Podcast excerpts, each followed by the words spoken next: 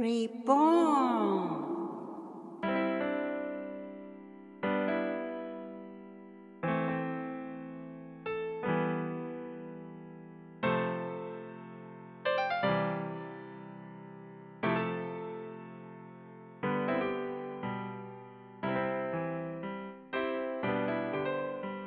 皆様こんにちは。リボンの時間です。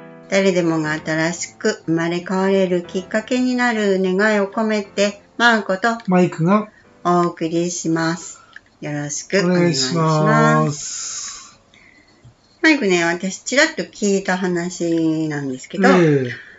あのーまあ、いわゆる IQ とかね、あの、知能を測定したりとか、そういう、あの、単位があるっていうのを皆さんご存知だと思うんだけど、意外と小さい時からタブレットとか、そういうこう、電子機う器ん。を与えて、まあ、プログラミングだったり、いろいろこう今進んできてますよね、世の中ね。で、そういうのってすごいあの脳がちっちゃい時からすごいボンボン栄養であ大きくなるとか能力すごいのかなって思ってたら、そのタブレットを見て学習したケースよりもその脳の成長が言葉によってその人からうんこう聞いて学んだお子さんの方が脳の成長が認められたっていうことなんですって。へなるえ。ほど。わかる気がしますね。そうですか。うんだから、今の子たちはもう、私たちのどのちっちゃい時、ベイビーの時とは違って、ものすごいガジェットがいっぱいあるじゃないですか。。でそういうものによって脳っていうのはすごいなんかこう、急速にスピーディーにディベロップして、こう、いるのかなって、ちらって思ってたら、え、そうじゃないんだって。やっぱりこう、人と人がこう、言葉を使って、で、言葉を、んあの、返し、うん理解っていうの？理解して、吸収していくっていう方が、いやまあ、パワー、パワーがあるっていうのかな。うんこ。う、脳に、こう、。ちゃんと、住んでくれるっていうの、なんて言ったらいいかわかんない。定着する感じですよね。うん。そういうことなんじゃないかなって、思ったいやんですよ。でもそれは感じますよね。うん。一見頭の良さそう、もうずっとこう、うんなんつうんですかうね、ん。デジタルで、うん。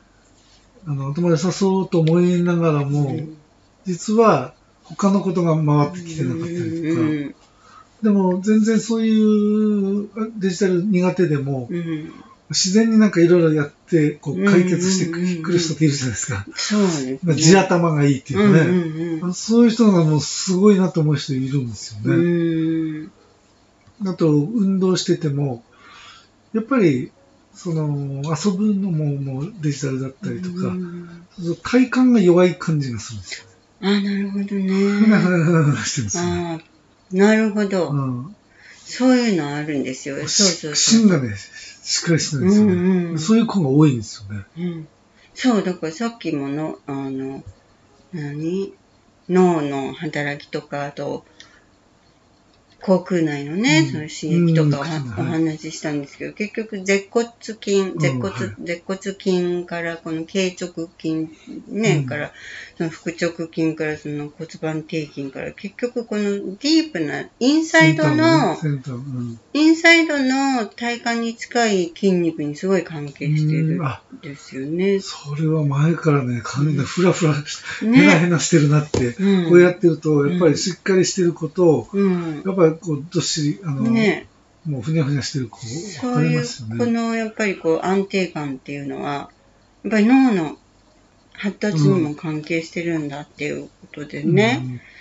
なんかやっぱり赤ちゃんの時からやっぱりそういうことも頭に入れて、こう、お子さんをね、見ていくとか、そういうのも必要なんだなって。確かに、もう、いろんな便利ツールがありますけどね。うん。あれはあくまでもそのオプションとして使わないとダメな気がしますよね。うんなんかね、Google を開発、作った方の両親は、もう一切そういう電子的な、うんあの材料は一切もうテレビ TV ももちろん、うん。与えなかったそうなんですね。ねだからあのやっぱりいろいろこう自分からのこういろんなアイディアとか、はい。想像力とかもね。のを生むのにやっぱボンボン与えちゃうっていうのはあんまり良くないのかなって考えて自分から編み出していくぐらいのね、ねイノベーションをね、するあれがないと。やっぱりちっちゃい時にこう全部検索で分かっちゃいますもんね。そう、こう、知りたいものが、全部出てきますよね。、ババババーって出てくる。んそうか、考えないで教えてもらえますもんね。うん。教えてもらってると、この言葉を聞いてる間に、その、自分の中のイメージがこう、脳の中にできてきて、で、こういうことなのかなとか、あ、今言ってることはこういうことうんっていうようなものを、やっぱり自分の中でこう、何？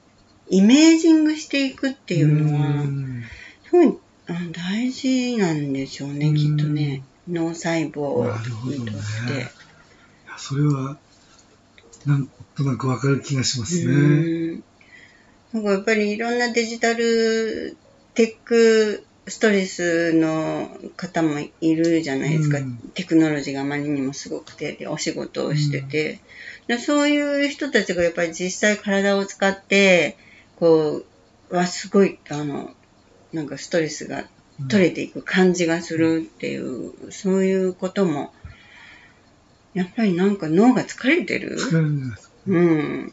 最近はだから、そういうできる人ほどトレーニングしますよね。しないと多分バランス取れないのかもうしれない。ーん。大変な世界ですもんね、やっぱりいやもう。テクノロジーの中すごいと思いでね。ますよね。でも人間が全部そっちばっかりっていうのはもういいのかなってずっと思ってますうね。んやっぱり精神的なそのバランス取れないうん。ような気がしてならない。うちのとこに来るうん施術に、治療に来る人もめちゃめちゃインテリの人が多いんですよね。うん、でもそういでうのももうめちゃめちゃ疲れてるんだ。疲れてるっていうかもうちょっと壊れてんじゃないかっていう 人多いと。人として壊れてるっていうか。人として精神精神的。精神状態がもそうそうそうそう。うんちょっと一生懸命子供の時からいろいろやってきて勉強して、いい大学入って、いい学校入って、いい会社勤めて、こう出世していって、うんこれ、こんな壊れたらこれ意味なくないって思いますよね。その人自身はもちろん幸せ感なんてないいや、でしょ？ないと思いますよね。ねうん。楽しいことないとか言いますね。うーんでも何をしてど、それ以外やってないかったりとかね。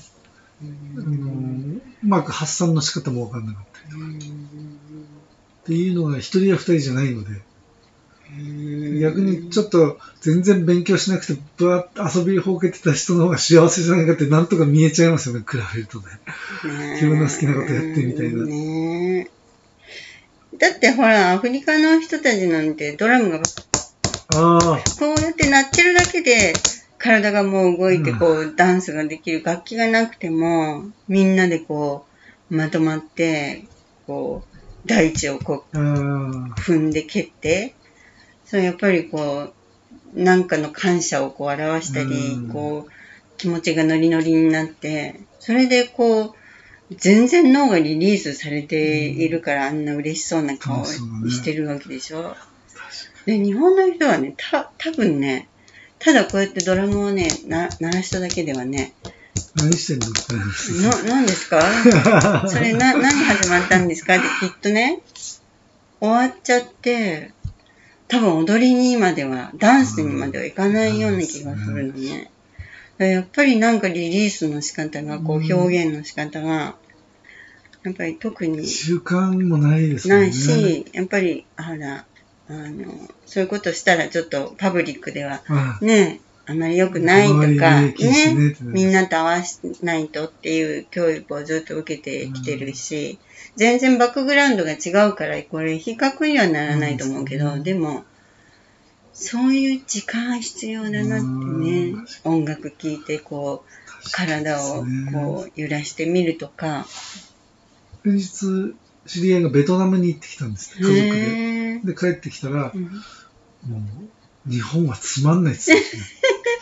面白い。どういう話？ベトナムの人が、うんあの、携帯持ってる人っていないんですって。携帯持ってるっていうか、その携帯を見ながら歩いている人。ああ、オッケー。みんなもう喋りながら、楽しそうにコミュニケーションの世界歩きながらわーって歩いて、みんなワイワイ喋りながら道を歩いてるんです。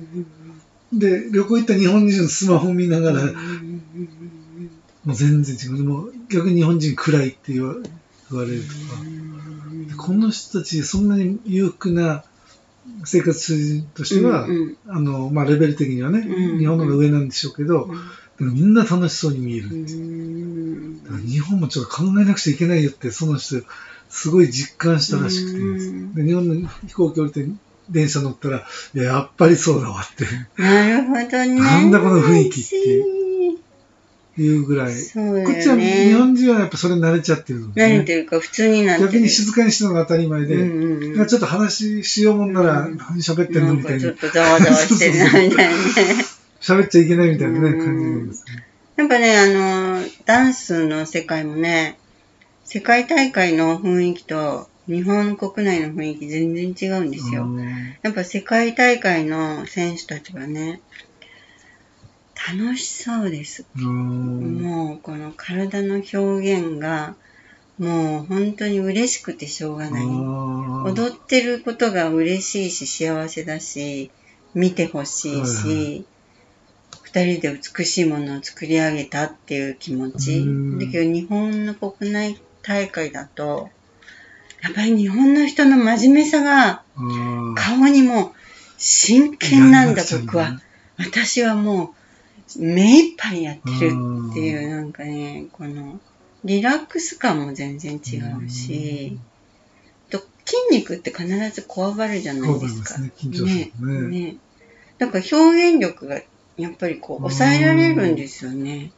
出してるオーラが違いますね。オーラが全然違う。ね、だから、どうせだったらやっぱり楽しみながら美しい、より美しい、やっぱりそういうのが、私はね、やっぱりダンスはそっちの方がいいなって思ってるんだけど、やっぱりもう少し解放されないと、病気人数がね。本当そう思いますね。ね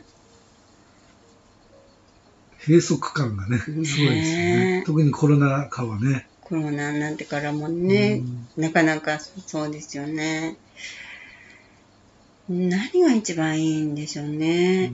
うん、やっぱり、自分の幸せ感っていうのが、なかなか持てない感じなのかな。うん、こうせねばなる、こうべきだ。うん、こうあらないといけないっていう、なんかこう、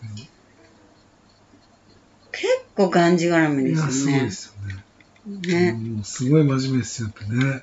なんかね、アメリカに、まあ、あの、ご主人の仕事で10年間住んだ方の女性の話なんだけど、10年住んで、いや、ちょっと、もうちょっと自分の本当のことを言ってくれるって本心ですよね、いわゆる。なんか話し合いしてて、自分の本、ね、あなたの本心が見えないから、もうちょっとこうダイレクトに、あの、ちゃんと言ってくれるって言われることが最後までなれなかった。やっぱりこう、日本の方がこう何かを喋って自分のことを言ったときに、いや、ちょっと何、何を言ってるかわかんないと。アメリカ人から見ると。もうちょっと、この、話してることに対しての、自分はこうしてこうしたいからこうやるといいと思うとか、うん、そうじゃん、そういうことがなかなか言えないんで、うん、自分がこう、本当だったらこうした方がいいんじゃないかなとか、うん。はい、この方が自分としては、あの、心地いいとか、やりやすいとか。はい、かきっと、抑える、うん、抑えてるんですね。抑えちゃうのが普通、だから、もっとちゃんと言ってって言われると、はいものすごいストレスみたい。なるほどですね。うんそれを、言えない。環境でねそれをこう言えるよううにんしていくっていうのは、やっぱりこう、この場所にいるといろいろ、あの、なんか聞いてもらえるとか、自分が素直になれるとか、言っても怒られないとか、こう、いつもより顔の筋肉がほぐれて笑いやすいとか、ちょっとしたきっかけなんでしょううね。んなるほど。なかなか確かにそういうね、うん。あれはありますよね。日本の人ってちょっとかわいそうだなって、ちっちゃい時からすごい頑張って、頑張って、まあ親も喜ばしたいし、戦後教育のまま引きずってますもんね。もう、戦後もそうです。戦国から なんか引きずってないかなっていうのはね。時代だいぶね、変わってねきましたうもんね。ん。男の人もへこたれていいわけだし、嫌だ、これは合わないとか、うんこっちがやりたいとかね、そういうことを言っていけるように、そういう場が、必要なんですよねうん、うん確かに。うん。